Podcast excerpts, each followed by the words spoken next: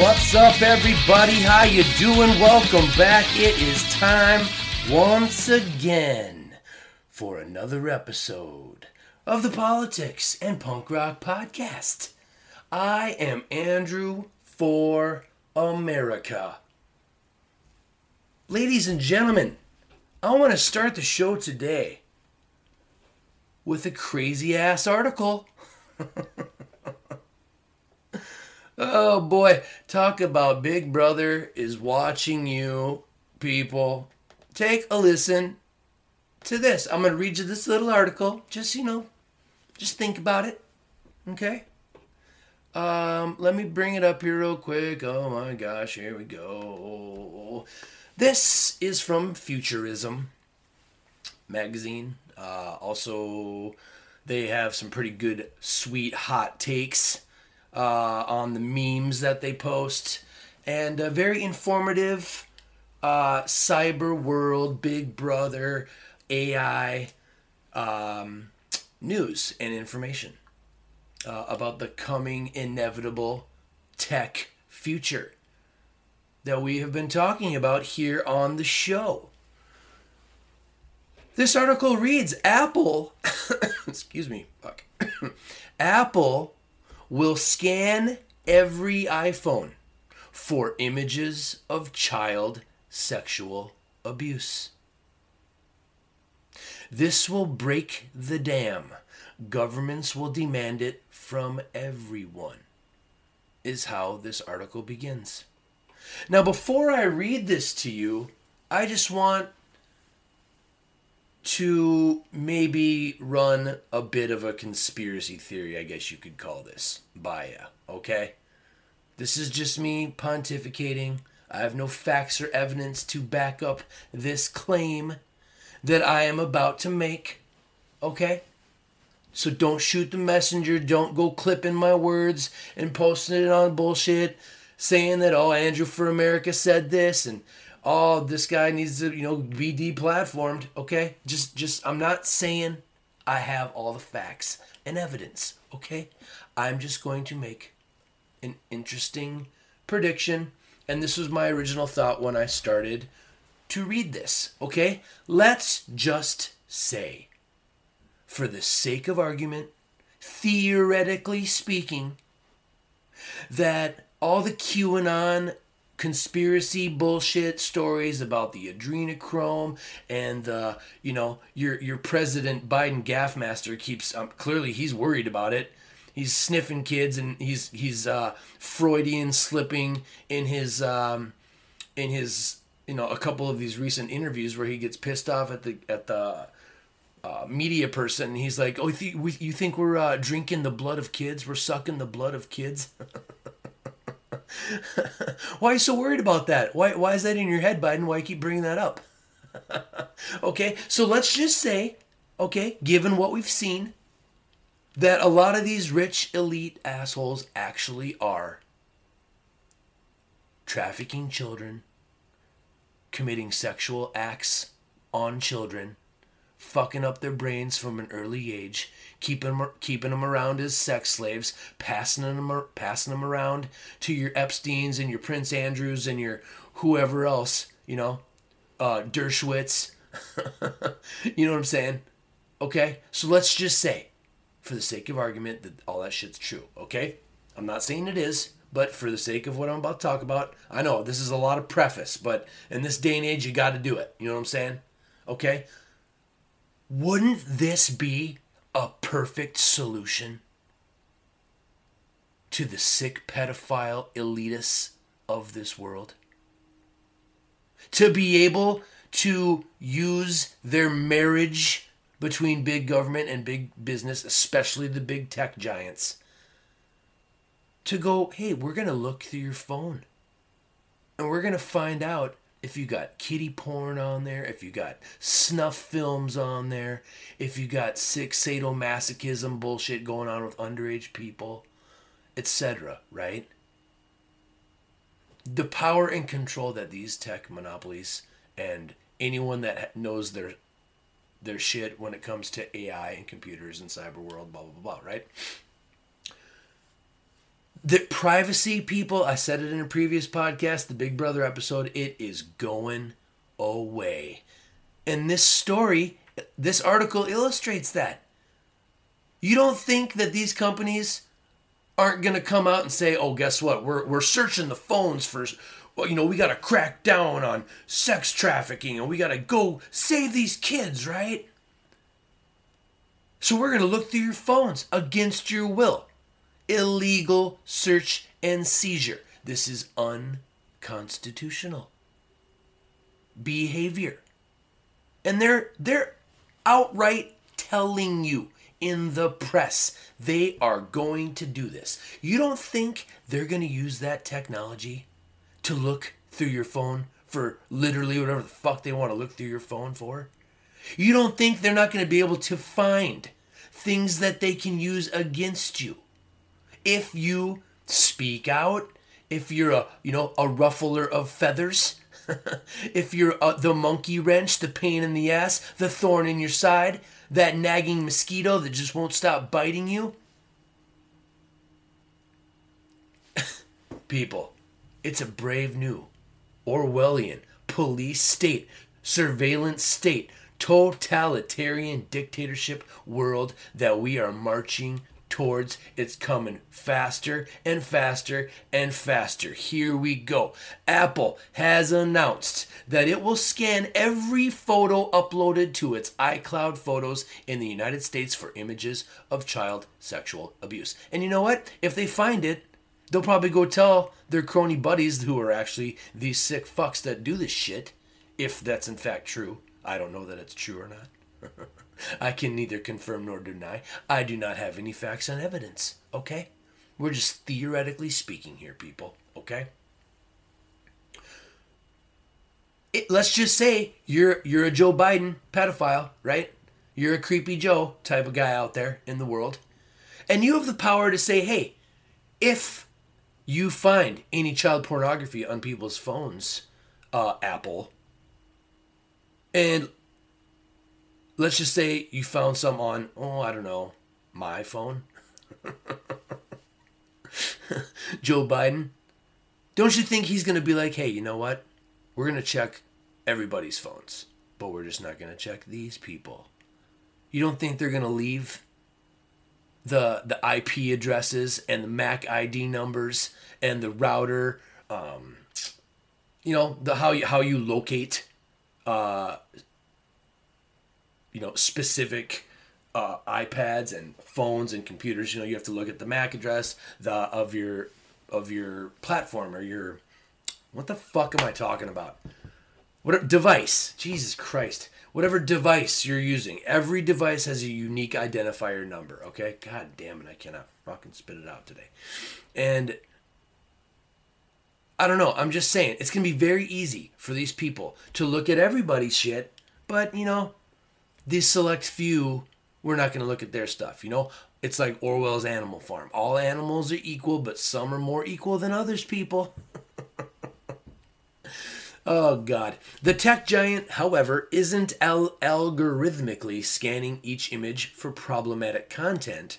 Instead, it will be comparing each photo against a known database of what experts call child sexual abuse material.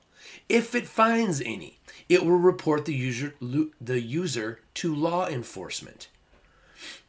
Now, on the surface, the initiative appears to be a morally sound effort to root out sexual abuse and identify perpetrators. But privacy advocates worry that the invasive technology could eventually be expanded to scan phones for other types of content as well. Think pirated files or signs of, here we go, political dissent in totalitarian countries. Or, let's be real, any country that uses devices, iPads, phones, computers, t- even T Vs now. It's particularly troubling development. Be- it is a particularly de- troubling development because Apple has a huge interest in continuing to sell its products in China, a country where the government has put a tremendous amount of pressure on tech companies to give it access to user data. In fact, Apple has already given into China's demands in the past, agreeing to host user data for Chinese users in Chinese data centers. Uh, that this was pointed out by Wired magazine. The system will be included in upcoming versions of iOS, macOS, and iPadOS images uploaded uh, to iCloud Photos. Apple's cloud-based photo storing service will be compared to a list of images compiled by the U S National Center for Missing and Exploited Children and other child safety organizations. Wow. Wow. Apple further transforms this database into an unreadable set of hashes that is securely stored in users on users' devices, the company website reads. In other words, files will be stored as hashes and then compared to the known database of C S A M, child sexual... What does that acronym stand for? Child Sexual Abuse Material, okay? Apple does not learn anything about images that do not match the known C S A M database, quote unquote, the company clarified in a P D F accompanying the announcement. You believe that, people? They think you're fucking stupid. I mean, they're basically telling, their P R team is telling you in this news release, in these articles, they're telling you what they're going to do. Oh, but we got the moral high ground. We would never do such a thing outside of the parameters of, oh, God, give me a fucking break. So what about false positives? Being falsely accused of child pornography could be a huge problem. A- Apple claims, quote, less than one in one trillion chance per year of incorrectly flagging a given account, unquote. Boy, the balls, the balls that they these companies have. Remember when Ted Cruz was saying, you know, these companies are literally telling Congress, they're, you know, any watchdog dog group, any, you know, uh, monitor of the situation, uh, oversight committees are all getting the same response from these companies. You know, go fuck yourself. Go jump in a lake. And if we, you know, have to settle out of court for any lawsuits that come against us, fine. We got the money. We got money coming out of our ears. We don't give a shit. Right? These people are taking over the fucking world, people. It is almost checkmate. The final, the final uh, nails in the coffin of national auto-determination are upon us. The rule of this world by the intel- an intellectual elite and world bankers is surely preferable to the national autodetermination practiced in past centuries. David Rockefeller. And then this article goes on to say, um, employees will also manually fla- uh, verify any flags and only then make the decision to call the cops. Despite the safeguards, though, security researchers argue it's a si- slippery slope. Boy, is it ever. Regardless of what Apple's long-term plans are, they've sent a very clear signal.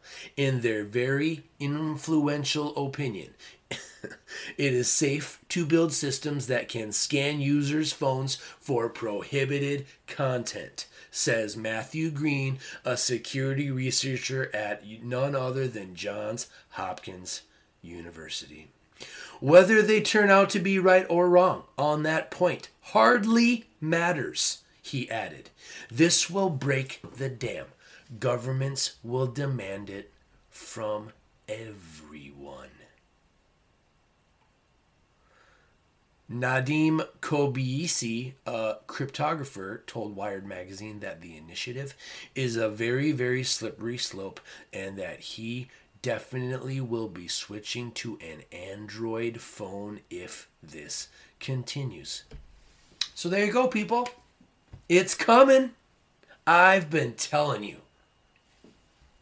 I've been telling you. It's coming.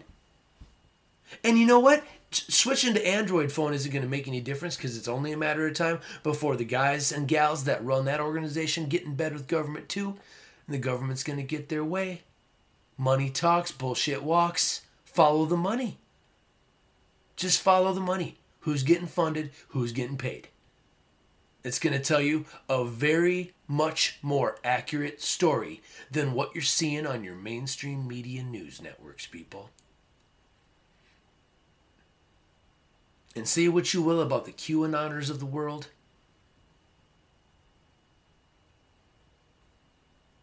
History's going to decide how much of that bullshit conspiracy theory, uh, or a, a group rather, and a semblance of a collection of conspiracy theories that whoever made those videos put in there. How much of it was truth? How much of it was fiction? We all know it was election year. So, you know, whoever, I would venture a guess that whoever created those uh, QAnon videos and set up the whole uh, thing, I mean, God, they had like Q drops on, what's that uh, site? Um, whatever computer nerd sites are out there in the dark web, and, uh, you know, you can, people can post the most disgusting, crazy shit, and, you know, who knows when that stuff's going away too. You know, privacy's going away, people. And part of me, I've said it before, I kind of like it because people are going to get exposed. The, you know, all the world's a stage and we're all merely players, right? The mask, the figurative mask that you people wear. Not your COVID masks. I mean the mask, the, you know, defined as the way you portray yourself to the world about who you are, who you are, the information that you communicate. Uh, communicate to others, the body language, the words, the tone of voice, the general demeanor. Some people are absolutely brilliant prodigies at deception and lying and deceiving. Um, you know, like, you ever heard uh, stories about like serial killers, like Ted Bundy and uh, I guess maybe even Jeffrey Dahmer? I mean, I don't think the guy was a looker. But, you know, these guys are very, very, you know, good at what they do. They're very manipulative. They're very, very narcissistic. They're very courageous. And I'm not, like, glorifying them by any means, but I'm just saying the, the amount of brain and intelligence it takes to pull off some of these crimes is, you know, you can't be an idiot and get away with this shit, is what I'm saying. Obviously, uh, uh, you know, I don't know if you've read, oh, uh, what are the, the site's called four chan, that's right. You guys have heard about four chan, right? I mean, it is, if you don't know what four chan is, and you go look it up on the internet, on the interwebs, and, you, you know, I'm just going to warn you, you might not be prepared mentally for what you're going to read and possibly see on some of those message boards and some of those crazy, darker sites. And I'm not advocating for it. I'm not trying to promote it. I'm just talking here. I'm just theoretically speaking about some of the crazy conspiracy bullshit that you and I have been force-fed over the course of my uh, of the past few years. That was my stomach. If you heard that, hopefully you got a chuckle. Uh, I have not eaten breakfast yet, people. I woke up and, and I read this article and I just had to start recording. I was like, oh, I'm talking about this stuff. And I got a bunch of new uh, other stuff we're going to talk about. We're going to talk about Ray Kurzweil today, uh, people. Uh, the uh, founder of Google. And his book, The Singularity is Near. I highly recommend it. That stuff's going to blow your mind. Every time I read it, it just absolutely captivates me and makes me feel like a little peon grain of sand in a desert. Nobody, nothing. And you're going to see why. Oh, let's move on. The future is frightening, terrifying. I'm glad that I'm as old as I am. I don't know if, you know, intelligent, grounded, self-sufficient, courageous people are going to be in, in our future. Sometimes I fear that this stuff is, you know, it's going to turn us into, like I said, mindless automatons that do as we're told and never rock the boat and never question anything. And we just keep popping our somas and falling in line, following the leader, left, right, left, right, off the cliff to our inevitable doom. I mean, you know, are Terminators coming? Is uh, Skynet coming? Is The Matrix real? When does science fiction become science fact, my fellow Americans? Okay, so here's another article. Listen to this. Uh, this is from Bloomberg Opinion by a guy named T- Tyler Cowen. Cohen. Um, found this to be an interesting article. Here, let's read about Tyler. He's a Bloomberg Opinion columnist. Hmm, this is already suspect, but I found it interesting. He is a professor of economics at George Mason University and writes for the blog Marginal Revolution. His books include The Complacent Class, The Self-Defeating Quest for the American Dream. Hmm. Interesting. Let's hear what Tyler has to say. How weird is the future going to be? Just a little bit, or plain flat out radically unthinkably weird? And is the future a thousand years from now or a hundred? The notion that the future will be weirder than we think and come sooner is a possibility raised by Holden Karnofsky, the co-chief executive officer of Open Philanthropy. It's an intriguing and provocative idea. One complicating factor will be different forms of genetic engineering. As genomics progresses, we will be able to alter the future course of humanity. The simplest method is embryo selection, by which parents can choose a boy rather than a girl, or a child with some characteristics rather than other, rather than others. Our ability to do this will become increasingly precise. More direct forms of genetic manipulation will likely be feasible as well. I'm going to pause right there. What does that make you think about, people? That makes me think about m R N A vaccines. That makes me think about the unconstitutionalism of forcing vaccinations, mandating vaccinations, inoculations on the public by the government. And I've told you before, what if they're, people, what if they're trafficking children also? If they're harvesting human bodies for adrenochrome, then what's to stop them from harvesting the body for stem cell research, for organ donor, people that need organs? Who's to say that they're not trafficking kids for more than just sex, people? What if they're trafficking people brand, like as if they are branded cattle? And remember when the guy in the Big Brother Is Watching You episode said, you know, the mark of the beast, they're going to microchip you. Doesn't that remind you of being numbered in concentration camps in Germany? Doesn't that remind you of being treated like literal cattle, being branded, being marked, a number, not a name? People, this is going to be the inevitable future if this guy is right, if everything I've been saying is correct, if what people like us have been talking about is accurate. Maybe it will be a painless concentration camp where we live in a prison for our mind. Maybe.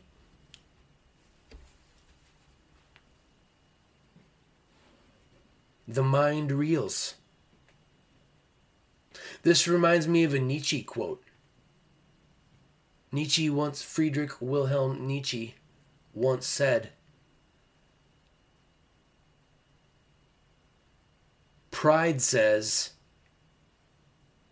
I could not have done that. The mind says, I did that." Eventually, the mind yields. Unquote. Quote, unquote. I think it's actually reversed. I think the quote actually goes, "The mind says, I did that. Pride says, I could not have done that." And eventually, the mind yields. And the people that are in the big club, people, I mean, studies have shown that psychopathic, narcissistic people that are capable of being serial killers, capable of, you know, being very, very intelligent people, whether you want to believe that or, or not, are capable of treating other human beings like branded cattle, harvesting their organs, using their bodies for sexual disgustingness. It's happened throughout history. The raping, pillaging, and plundering of, of, you know, countries, groups, tribes by other countries, groups, tribes. It's human nature, people. And no progressive movement, bleeding heart, social justice warrior, immature, ridiculous, nonsense, bullshit is going to ever change that. And the sooner we all get that through our heads, the more easy it's going to be to understand why it is so important to teach, to educate. You got, you got to participate and agree to a social contract. You got to follow the law. You got to hold people accountable and be courageous and call them out when they're not doing things the way they're supposed to be done, when they're not adhering to principle. Okay? Let's move on. Sorry, that was a brief aside. I went on a, down a wormhole tangent. Sorry. Sorry. Here we go. Moving on. Perhaps most parents will not want to do this aside from protecting their children against potential birth defects. You know, gene alter, gene manipulation, you know, CRISPR, all that stuff. But clearly some parents will. And so humanity will be divided into groups with different genetic histories. That has not happened in the recent history of humankind.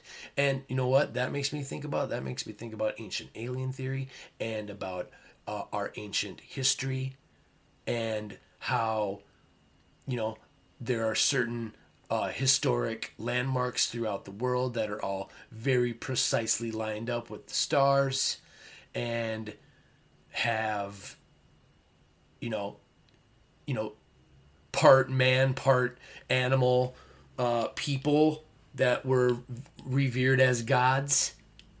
You know, we're moving into non-binary people now and, and people that claim to be asexual. You know, maybe gender is going away. Maybe we're turning into asexual, um, you know, part man, part machine, part man, part animal. Who knows? Who knows what gene manipulation is going to mean for the future of the human race? Some people are trying to figure out how to make us immortal so we can never die. And if we ever achieve that, don't you think that it's only a matter of time before the capability of our civilization is going to be there for us to travel through time, maybe travel back in time and seed other planets, creating new life forms in our own image? Another very real possibility is exactly that, longevity. Research, the longevity research uh, idea is fruitful. It now seems increasingly possible that we can tinker with various biological clocks to extend lifetimes and slow down the aging process. Longer life expectancy is hardly new, but this too would represent a fundamental break. There could be many people who live well past one hundred years old and without major health problems. Assuming that these advances do not spread to all people at once, again, the world will be divided. Some will pursue the goal of escape velocity, trying to live long enough so that new cures for that impending death will be discovered. For example, along the way, neural engineering might give us the power to move and alter physical objects just by using our minds. I wonder if the people that uh, built the pyramids out of bricks that it, it's nearly impossible to believe were lifted by a group of human beings, even, you know, using modern technology, it's difficult to believe that that was possible. Hey, maybe, uh, you know, maybe the uh, ancient aliens that seeded this planet gave us secret information about how to maybe use alchemy and energy to perform miracles. You know what I'm saying, people? It is likely, along the way, neural engineering might give us the power to move and alter physical objects, objects just by using our minds. This is already possible with monkeys, albeit in limited fashion. Okay, so this is the beginning. Everything that has a beginning has an end, right? Progress, although maybe very, very slow, is still progress, right? It is likely that we will have definitive evidence of intelligent life on other planets, as our ability to search for chemical and electromagnetic extraterrestrial signals has been increasingly steadily, has been increasing steadily. Imagine a future where we learn we are not alone in the universe, even if alien life remains at a great distance. Some NASA scientists predict signs of alien life will be found by the year twenty twenty-five. And people, a lot of people are saying that, that dis- disclosure is coming. A lot of people are saying that we already have extraterrestrials on government payroll. If you can believe that. Who knows, right? I told you, I did three episodes. It is crazy times we are living in. At some point, we will have the capability to create self-replicating space probes. We'll send them into space and try to seed life throughout the galaxy, thereby making us godlike along at least one dimension, even if success takes millions of years. Some future Elon Musk will do it, even if no one Even if no government does. And you know what? That might not be necessarily true, because if we stomp down on entrepreneurship and innovation, I don't know. Maybe we will never achieve these crazy, crazy futuristic goals. And are they goals? Are they achievements? I mean, I guess they are in a way of speaking, but if it eliminates your uh, species from the world, I don't know. Maybe it's in our nature to destroy ourselves. Like I've said in the past. Um, here we go. Alternatively, we might create additional life forms right here on Earth through artificial general intelligence.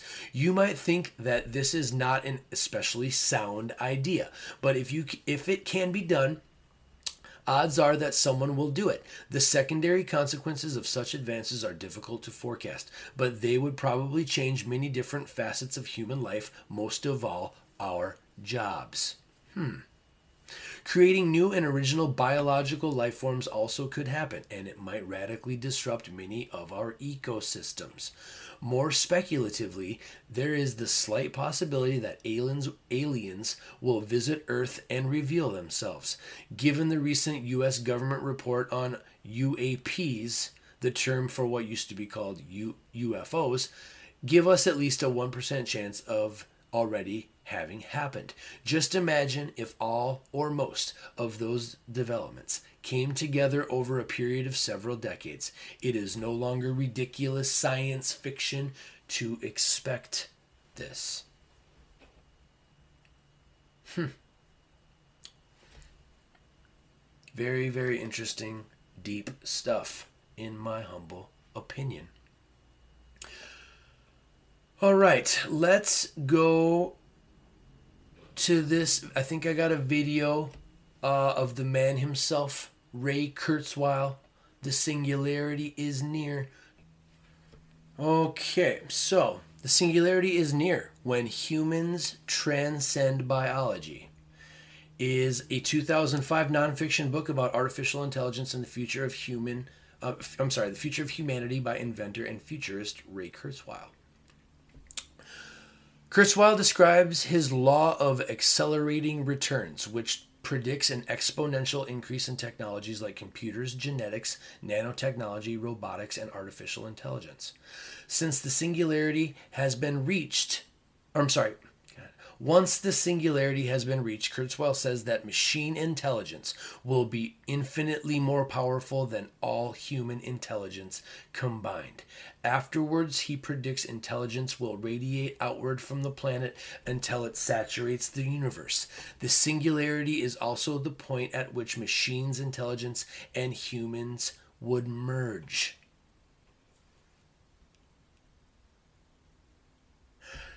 Kurzweil characterizes evolution throughout all time as regret um, as progressing through six epochs, each one building on the one before. He says the four epochs which have occurred so far are physics and chemistry, biology and D N A, brains and technology.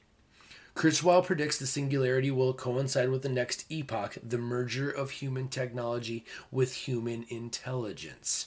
After the singularity, he says the final epoch will occur. The universe will wake up. Interesting. Uh, Kurzweil calls this exponential growth uh, the law of accelerating returns, and he believes it applies to many human-created technologies such as computer memory, transistors, microprocessors, D N A sequencing, magnetic storage, the number of internet hosts, internet traffic, decrease in device size, meaning probably Neuralink being stuck in your brain, and nanotech citations and patents. Kurzweil cites two historical examples of exponential growth, the Human Genome Project and the growth of the internet. Hmm. So who knows?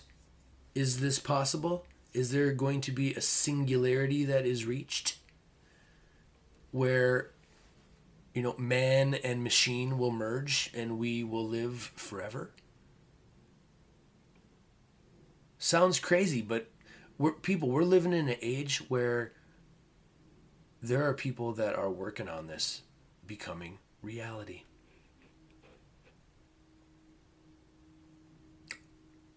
What's going to happen to all the religions of the world if all this stuff is true?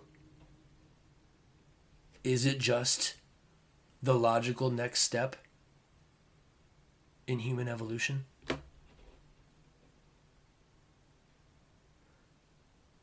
Um, Kurzweil says revolutions in gen- uh, genetics, nanotechnology, and robotics will usher in the beginning of the singularity. Kurzweil feels with sufficient genetic techno- technology, it should be possible to maintain the body indefinitely, reversing aging while curing cancer, heart disease, and other illnesses. Much of this will be positive thanks to, uh, possible thanks to nanotechnology, the second revolution, which entails the mo- molecule by molecule construction of tools which themselves can rebuild the physical world. Finally, the revolution in robotics will really be the development of strong A I, defined as machines which have human-level intelligence or greater. This development will be the most important of the century, comparable in importance to the development of biology itself. So there you go, people. Kurzweil predicts human life will be irreversibly transformed and that humans will transcend the limitations of our biological bodies and brain. He looks uh, beyond the singularity to say that the intelligence that will emerge will continue to represent the human civilization. Further, he feels that future machines will be human even if they are not biological. So can you believe it? This is the world we're living in. This is real life. Um, and then let's uh, let's hear some pushback. Uh, there's a common criticism of the book uh, relating to the exponential growth fallacy, quote unquote. As an example, in nineteen sixty-nine, man landed on the moon, allegedly. Extra, um, sorry, extrapolating exponential growth from there, one would expect huge lunar bases and manned missions to distant planets. Instead, exploration stalled or even regressed after that. Paul Davies writes, the key point about exponential growth is that it never lasts, often due to resource constraints. On the other hand, it has been shown that the global acceleration until recently followed a hyperbolic rather than exponential pattern. So, you know, that's a sound uh, hypothesis or theory or whatever. If we actually landed on the moon, but what if, if we didn't land on the moon, then that would explain the regression of nothing happening until, you know, now, this day and age, the two thousand twenties, I guess. I don't know. Who knows? Crazy, crazy deep stuff. But I mean, you know, look how much, look how far we've come from, you know, actual handheld landline telephones till now. You got computers in your hand tracking your every move, showing you where to go so you don't get lost. The days of getting lost, people, are over. So long as you're connected to some technology, right? You can get on online on the internet and find out anything you ever could want to know about people. You can get on your social media and talk directly to famous uh, or, or maybe the representative of famous people, influential people around the world. You can have conversations with heroes if they respond. I mean, and this stuff is magic to your grandparents, or would be magic. They would define this as magic. Your great, uh, great grandparents or your great grandparents, right? They would look at this and say that this is Satan.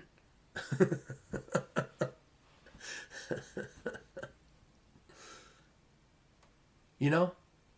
Big, big questions, people. Big, big theories. You know, and this is the kind of stuff, like, we're going deep today. And, you know, you're, you're, I'm going to kind of switch gears right now. This is why I'm so scared of people internalizing this woke culture, progressive, cancel culture, identity politics, uh, you know, collection of philosophies and theories, you know, critical race theory, whatever. Because why do you want to shut down thought? Why don't we want to reach for the stars? Act like adults. Be courageous. Be responsible. Take control of your life. Dream big. And then set those wheels in motion. I don't know.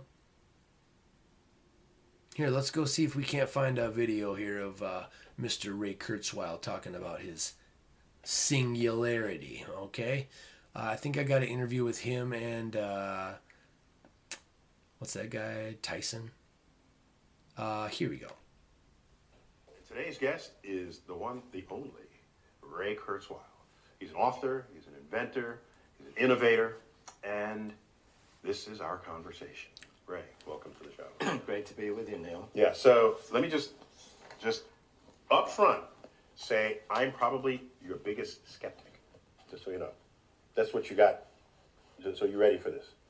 Uh, you're probably not the, the biggest skeptic. So I want to pretend like we're just at a bar just arguing. First, I'm angry with you for taking our word singularity. We, that word had a perfectly good use. Perfectly fine definition is what happens at the beginning of the universe and in the center of a black hole, and you have to go up and name it something else. Yeah, well, John von Neumann actually came up with that. Okay. Uh, he said history is approaching a singularity uh, because progress is uh, accelerating at an exponential pace, and it's going to reach a point where progress is so fast it's going to be a singularity. in history. This is John von Neumann, the, the computer yeah. uh, computing pioneer. Yeah, he invented the architecture that all computers use today. Uh-huh. Although actually Babbage invented it a century earlier, but John von Neumann... The Babbage, it was a machine he invented. Yeah, Babbage created a mechanical computer that never actually worked, but it actually had the architecture we use today. John von Neumann uh, derived it independently uh, a century later. So what's your background, actually, just so I have, get some sense of this? Well, I decided I was going to be an inventor when I was five. Mm-hmm. And discovered the computer when I was twelve. Not so amazing for twelve-year-olds today, but there were only like twelve computers in all New York City. Uh, oh, you're a new native New Yorker? When I was twelve, yeah. Uh-huh.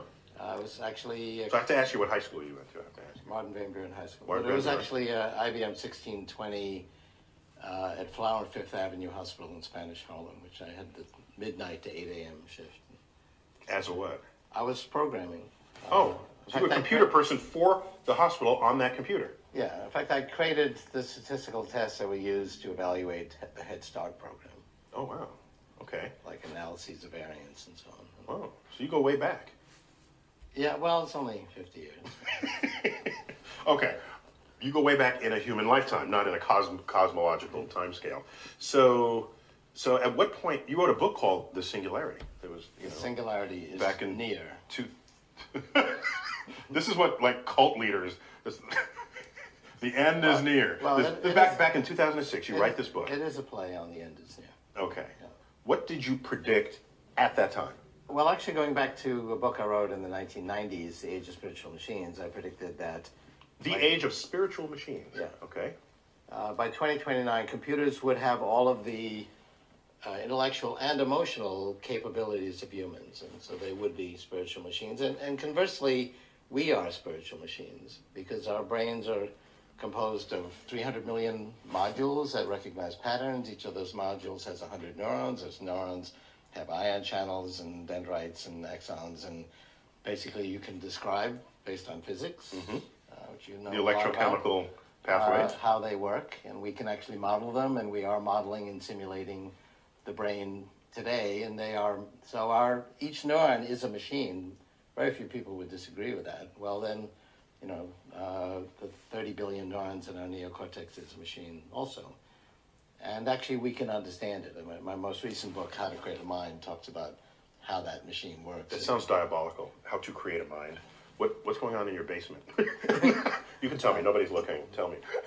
Uh, well, we are uh, understanding how human intelligence works. I mean, th these things are brain extenders already. Yeah, we are the, the smartphone that you point to. In uh, our brain uh, is already expanded in the cloud. We're smarter as a result. We will directly connect our neocortex in the twenty thirties. Last, oh, but, but wait, let me... Let me... La well, the last time we did that was two million years ago when we went from primates to humanoids, and we got these large foreheads.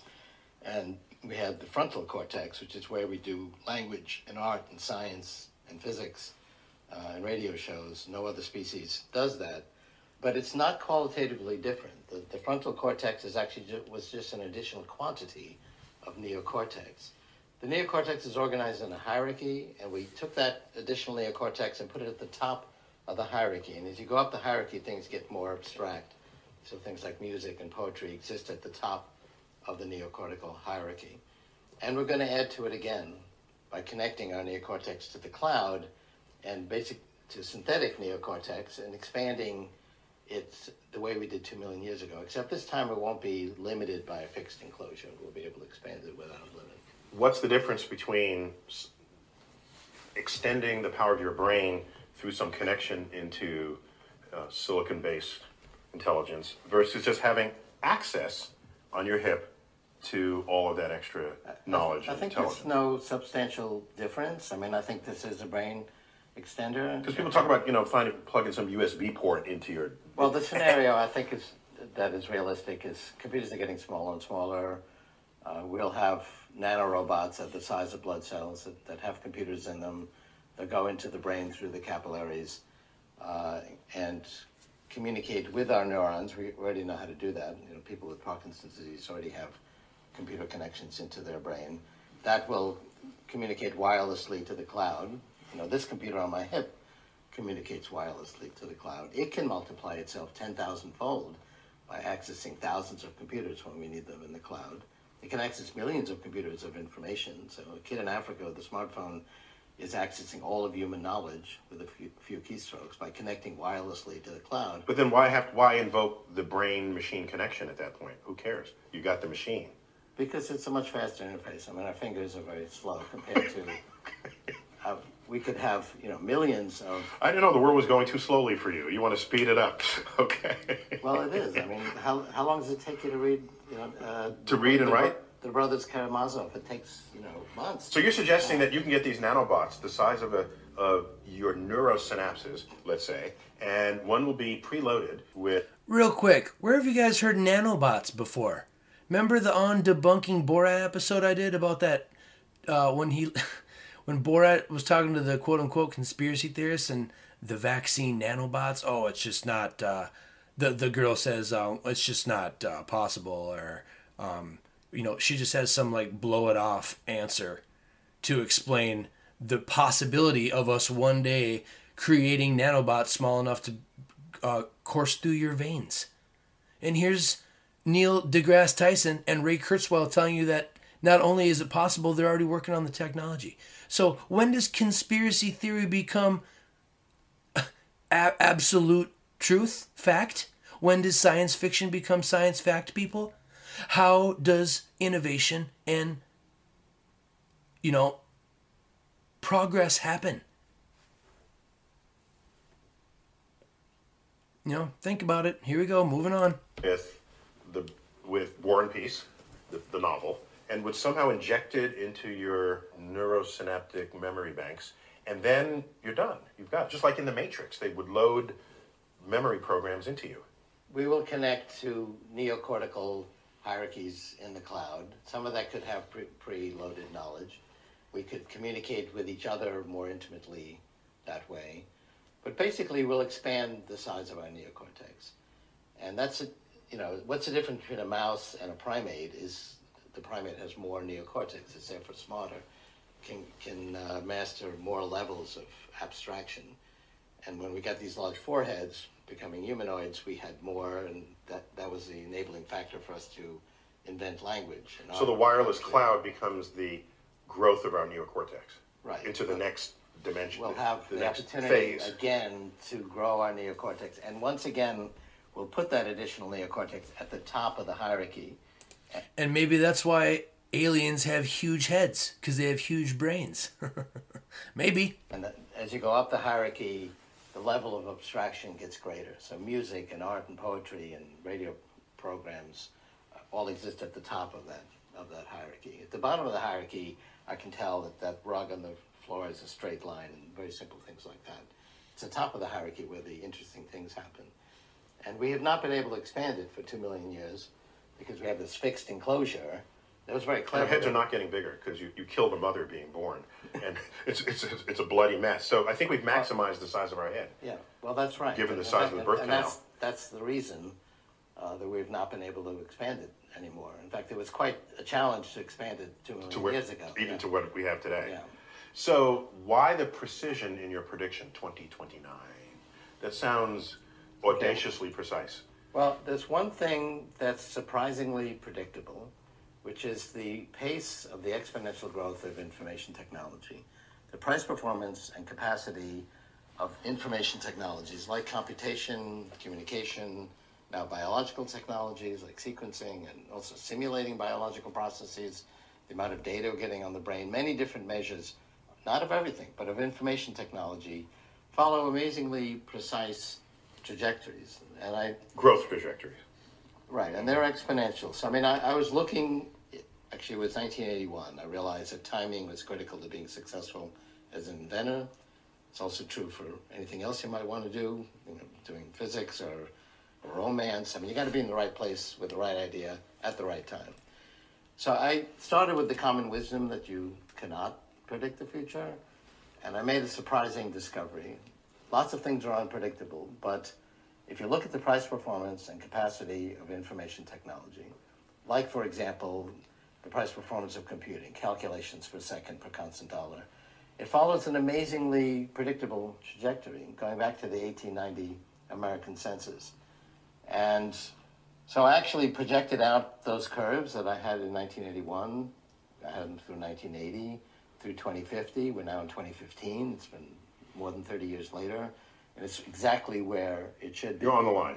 So You're that, still... that aspect of the future uh, is amazingly predictable. I predicted we'd, ha we'd need search engines in the late nineteen nineties. I made that prediction in the early eighties because I saw the ARPANET, the predecessor to the internet, expanding exponentially. One of the great jokes that was only a joke for six months was the internet is the world's greatest library, except all the books are scattered on the floor. That was before search engines came in. And within a couple of years, search well, engines came, well, and now that's, that reference doesn't even work. Right. Well, I saw that we, we did have a need in the late nineteen nineties for search engines because there'd be so much knowledge on the web that we couldn't find anything.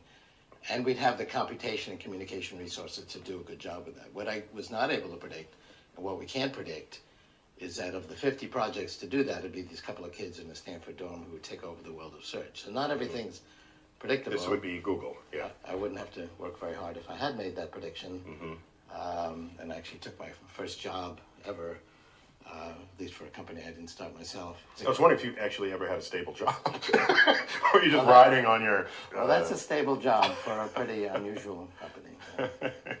This aspect of the future is very predictable. If you, if you measure the capacity and price performance of these different information technologies, computation, communication, biological technologies, technologies having to do with the brain, they follow these very predictable trajectories. One of the reasons you might be skeptical is it's not intuitive.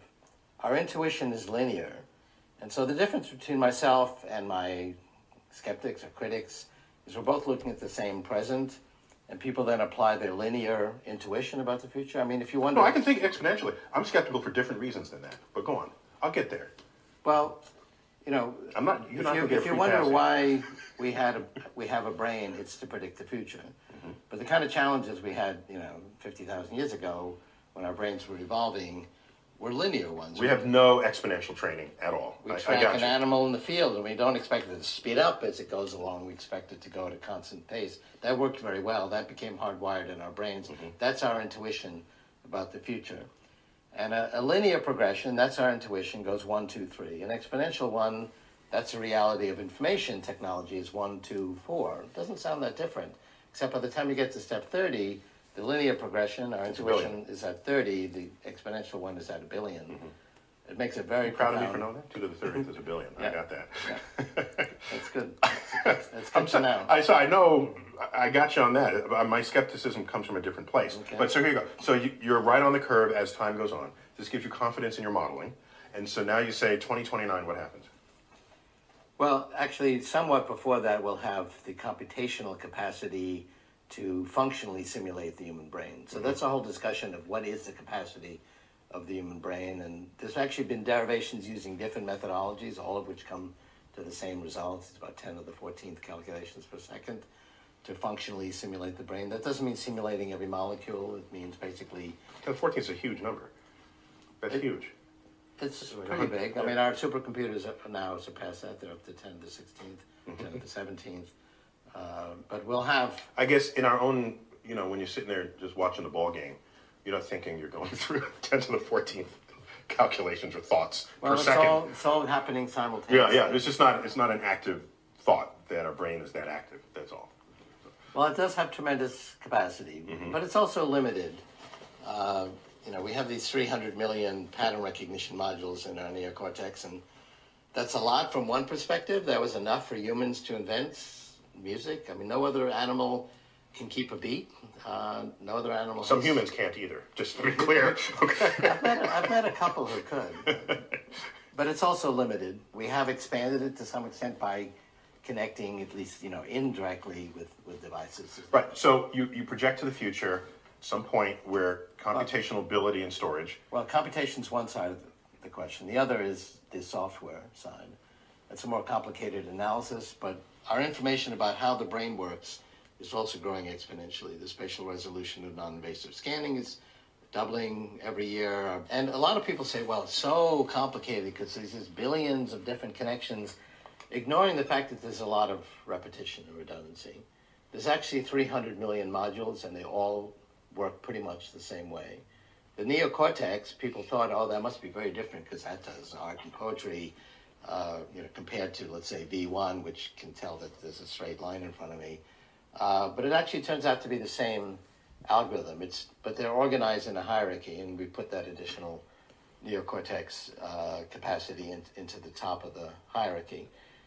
And there are descriptions today, I have one in, in, in my book, How to Create a Mind, of uh, roughly functionally how the human brain works, uh, how the neocortex works. That's where we do our thinking. Uh, we're going to refine that as we get more and more information about the brain. What's the downside? So we're going to keep moving in that direction. And I, I believe we can have a world that's essentially free of poverty, where disease has been greatly reduced, clean up the environment, Uh, have plentiful resources in terms of energy and food. And mm-hmm. The downside is, I mean, there's lots of movies about the downside. uh, I don't need you to tell me about what the movies do. All right. Where, you know, the A I is trying to destroy humanity, and it's the humans against the artificial intelligence or the robots, or it's two groups of humans fighting for control of the A I. One thing that gives me comfort is we don't have one or two A Is in the world. We have two or three billion A Is. I mean, a smartphone is a, an artificial intelligence. It's in fact very intelligent, and it accesses the cloud and makes it even more intelligent. And it's in billions of hands. Uh, people say, oh, only the wealthy are going to have these technologies that Kurzweil talks about. And I say, yeah, like smartphones, where you in fact had to be wealthy to have a phone, a mobile phone. It wasn't very smart, you know, twenty years ago. Uh, and it didn't yeah, work. Only the cool people had mobile phones, like Uh, Gecko in Wall Street. There's the famous scene where he's walking on the beach and he's got that sort of shoulder-mounted yeah. mobile phone. You know? And I remember seeing this, wow, that's really cool. He's so rich, and he can just walk down the beach with a phone on his shoulder. And it really didn't work very well. And today they do a million things, uh, and they work much it, It's better. Just incidentally a phone, right? And they and there's billions of them. I mean, be... So, so what of the all this talk, whether or not you initiated it, about uploading one's brain to a computer and then the computer becomes you. What do I make of this talk? Well, that's not really the scenario I think will happen. I, uh, we've already talked about how we're going to connect to artificial intelligence. Now, we do that mostly indirectly. There are a few people that have computers connected in their brains, like Parkinson's patients, but for the most part, they're not inside our brains, but they may as well be. So what do you predict will happen in society the day that occurs? Well, it's, it's not one day. I mean, first of all... Of course it's not a day, but just... Um, the predictions I made for today, thirty years ago, people thought were totally ridiculous. Now that it's here, we can't imagine that it ever wasn't the case. Did we ever have a time where there wasn't social networks and mobile devices where we could access all of this knowledge and each other and, uh, and, and so on? That was only a few years ago. Um, and so by the time these things happen, we actually get used to them, and they become quickly. ubiquitous very quickly, and yeah. we forget that it ever wasn't the case. I mean, you can now talk to your computer and ask it questions in natural language. The, the thing is, when these capabilities emerge, they're kind of clunky and they don't work very well, so people dismiss it saying, well, it doesn't really work. Then by the time it does work well, people say, well, it's, you know, it's been doing that for a long time, it's nothing new. And so it kind of creeps up on us. Uh, computers, you know, we're going to be talking to them, and they're going to get more and more sophisticated, and very gradually they'll become more and more human-like to a point where they're really indistinguishable. And so, you know, one hundred thousand years ago, we couldn't reach that fruit at that higher branch, so we invented a tool that extended our physical reach, and then we invented tools that expanded our muscles. We could create pyramids and great buildings. Now we can access all of human knowledge with a few keystrokes. We're always expanding our reach. That's actually what's unique about humans. And, and, and I remain fearless of that, because when you look at machines replacing, in the Industrial Revolution, replacing physical labor, and you look at computers replacing computational labor, you know, the day we lost to Deep Blue in chess, our best chess player loses to a computer at a game that we invent. And then our best Jeopardy player yeah, loses that was more to Watson. Because that, that was language. Jeopardy got this correct. Language and cultural knowledge. Yeah.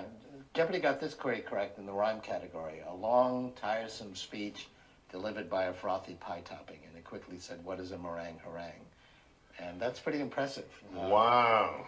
And Jennings and Rutter didn't get that. And uh, Watson got a higher score than the two of them combined. They're the best players in the world.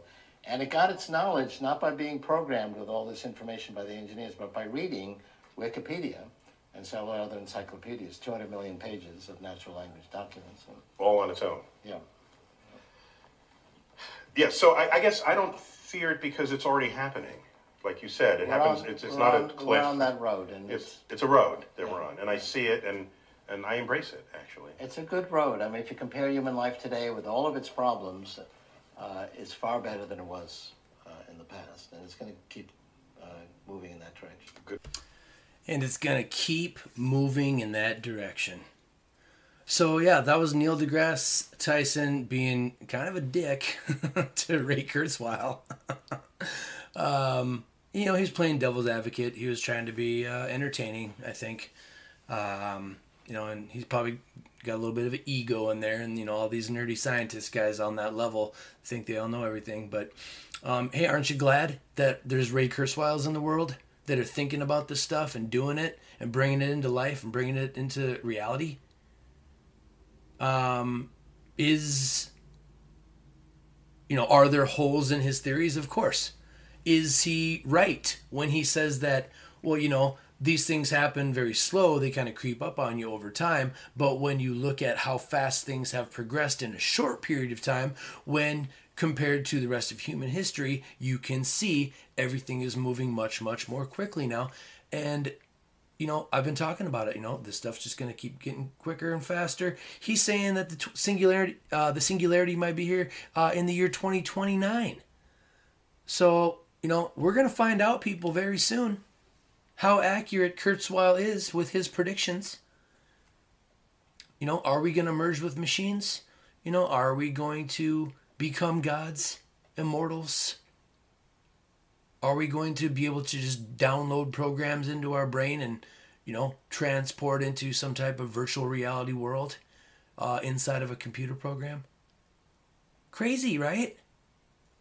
Who knows? Maybe this is our inevitable future. Interesting stuff. This episode is brought to you by Shopify.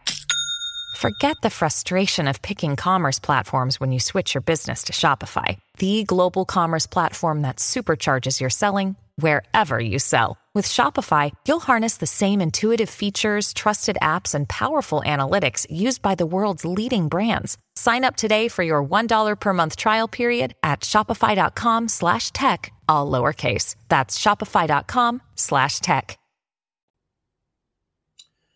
Okay, what's next? What are we going to talk about next? Um, I want to share a quote with you. Uh, this is by a Nobel Prize winning physicist, Erwin Schrödinger. Schrödinger. Quote, "The total number of minds in the universe is one.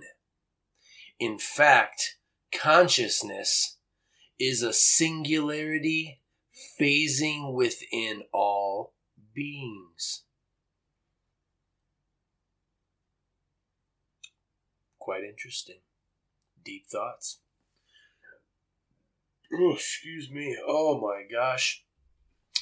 Uh, let's move on to this next story. I like this story. Uh, the U S Navy has reportedly encountered underwater U F Os that move incredibly fast. This is crazy. Uh, this article was by a guy named Steve Huff in, I forget what magazine, but it doesn't matter.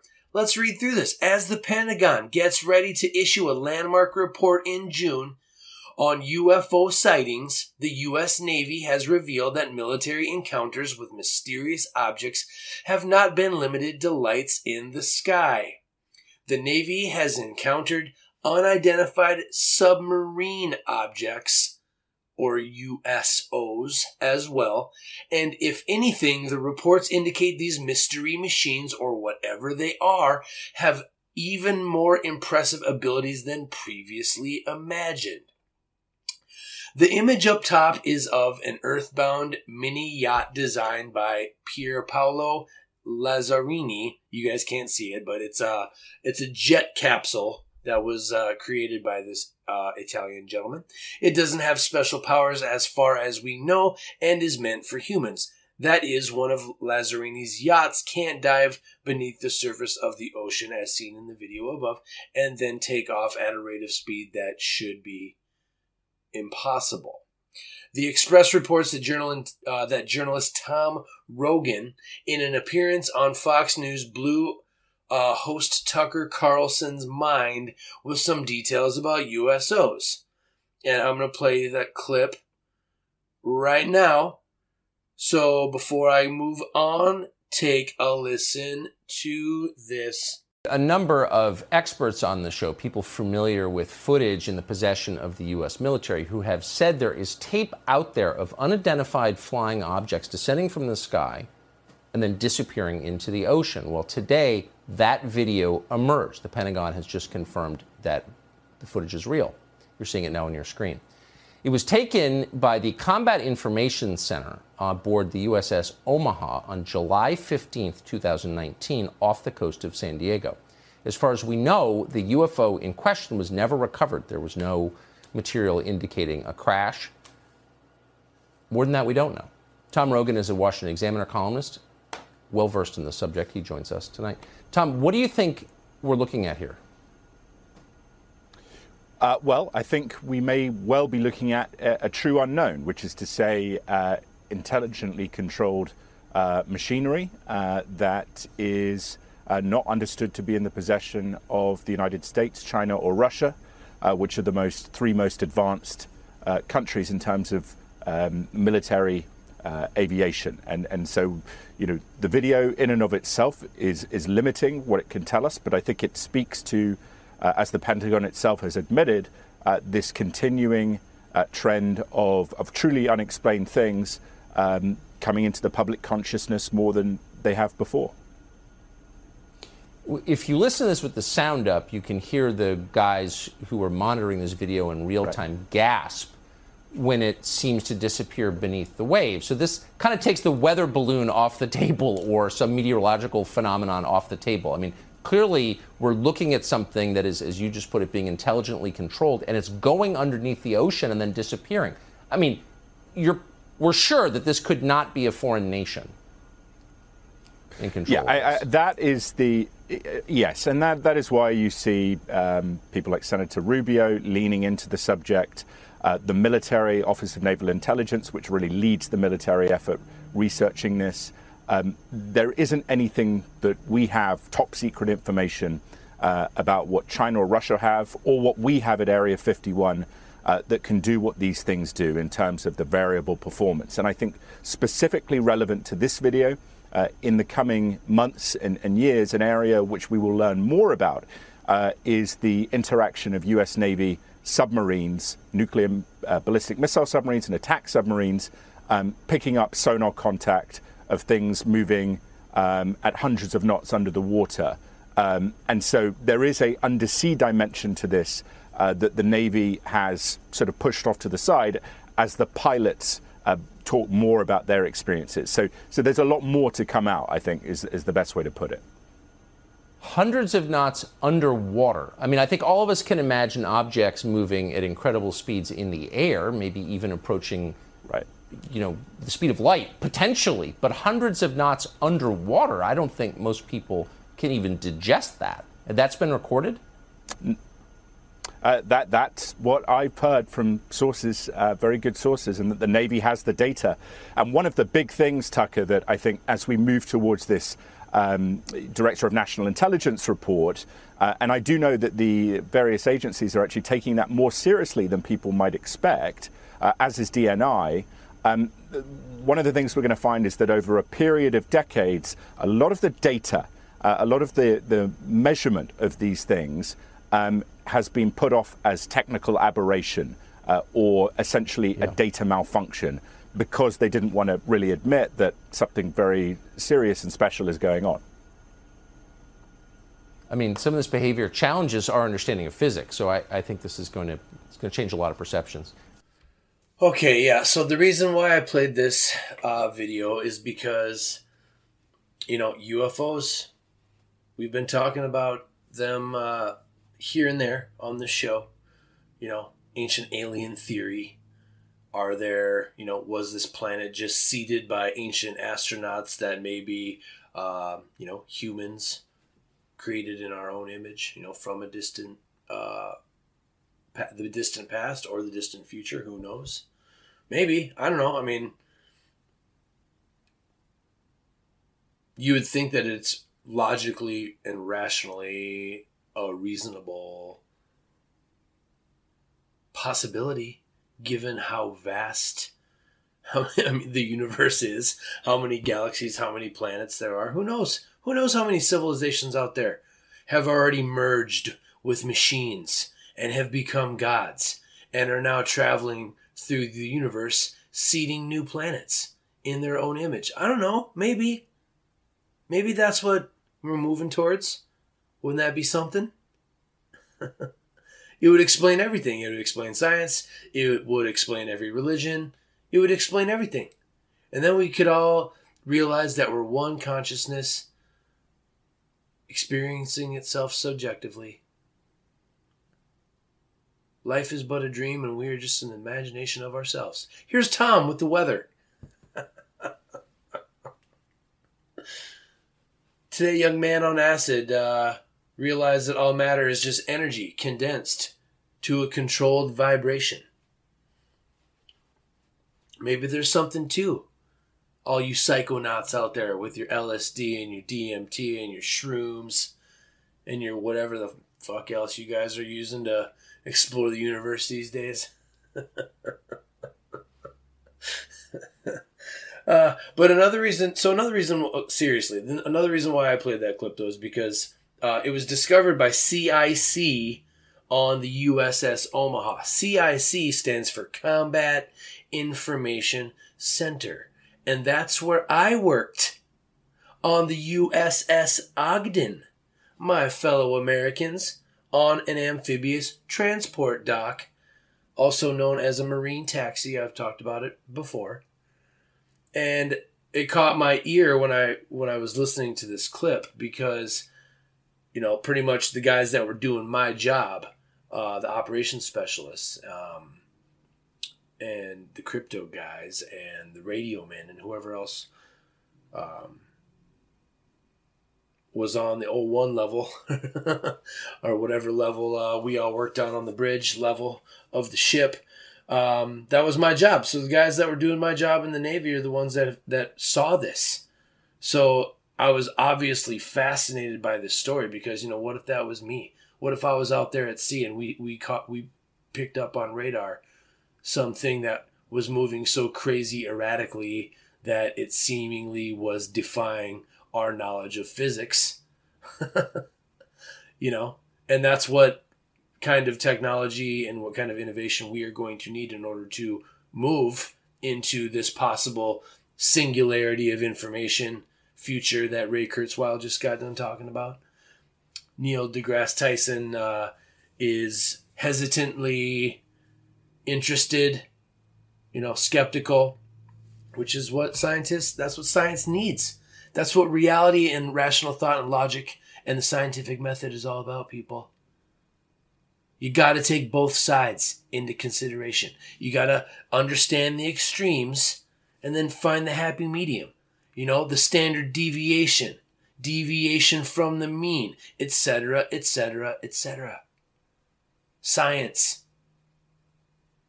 Aren't you glad we got nerds out there, people, that love science like you love, you know, social media and, you know, maybe sports, maybe fashion, maybe movies, T V, music, whatever.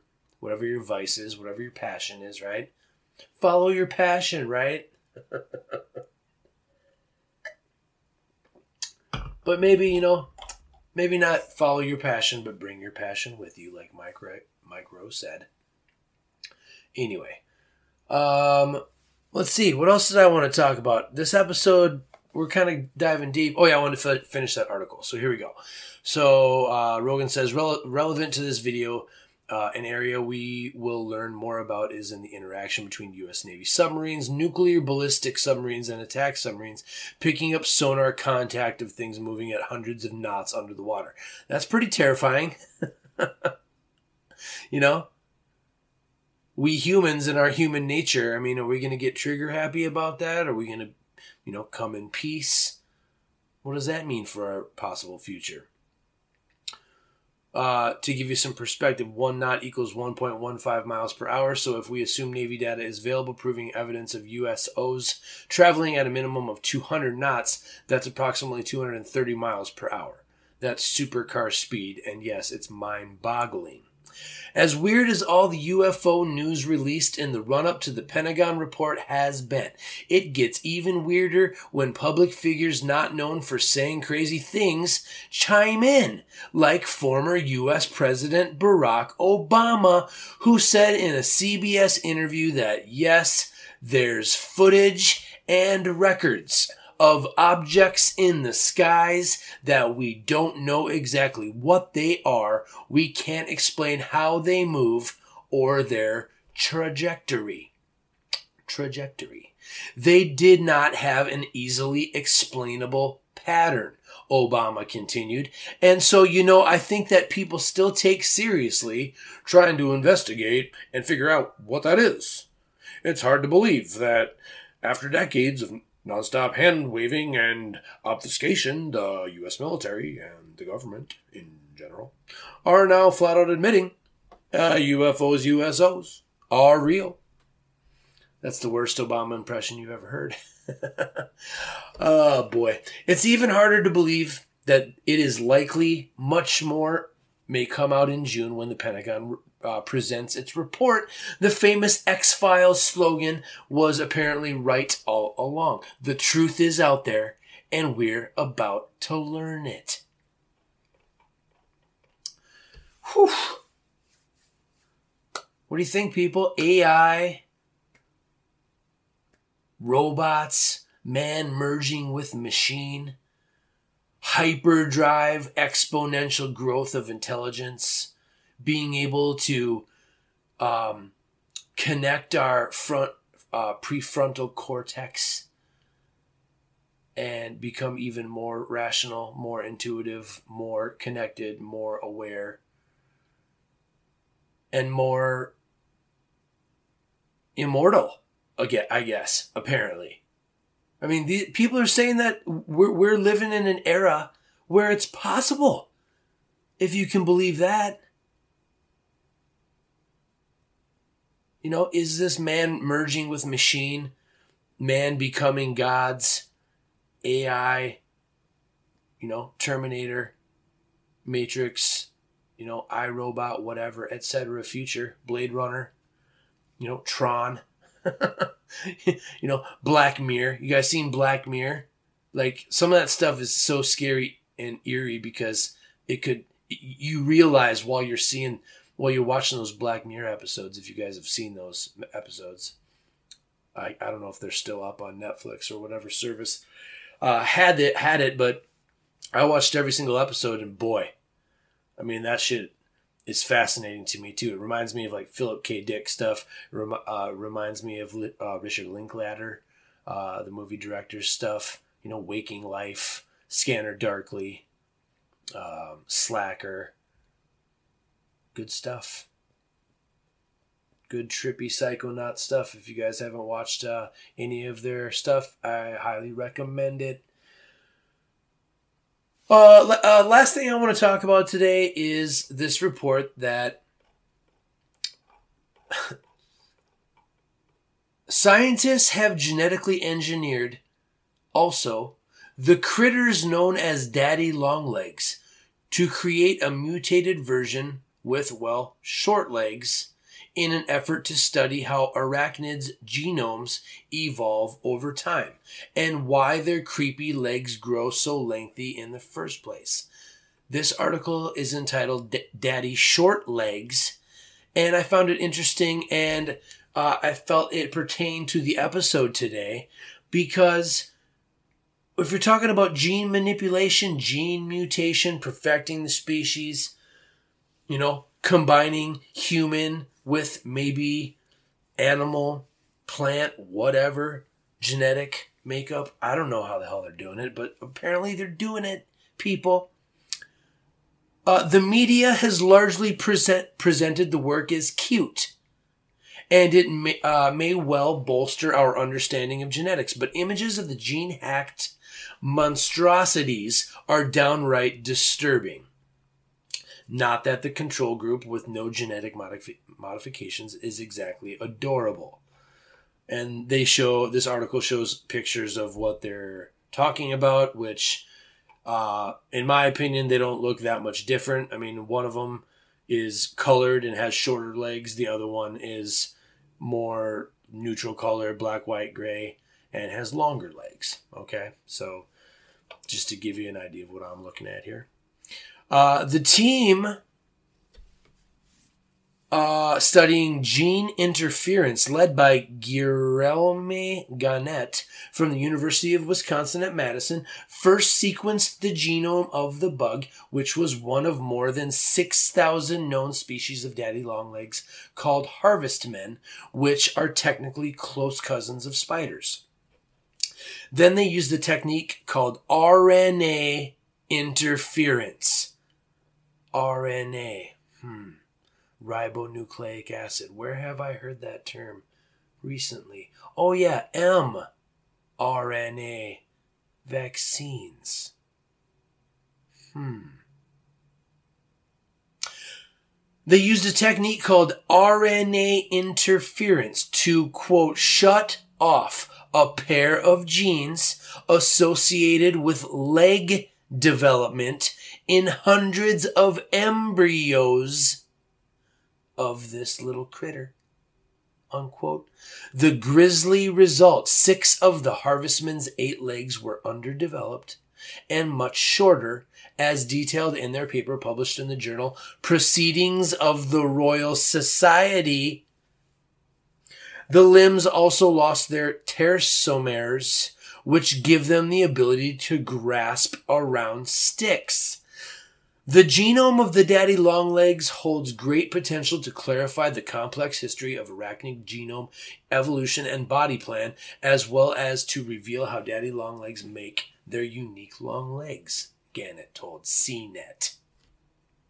Looking forward, we, we are interested in understanding how genes give rise to novel features of arachnids. Novel. Hmm, where have I heard that word as of late? Oh yeah, novel. Coronavirus, that's right, that's right.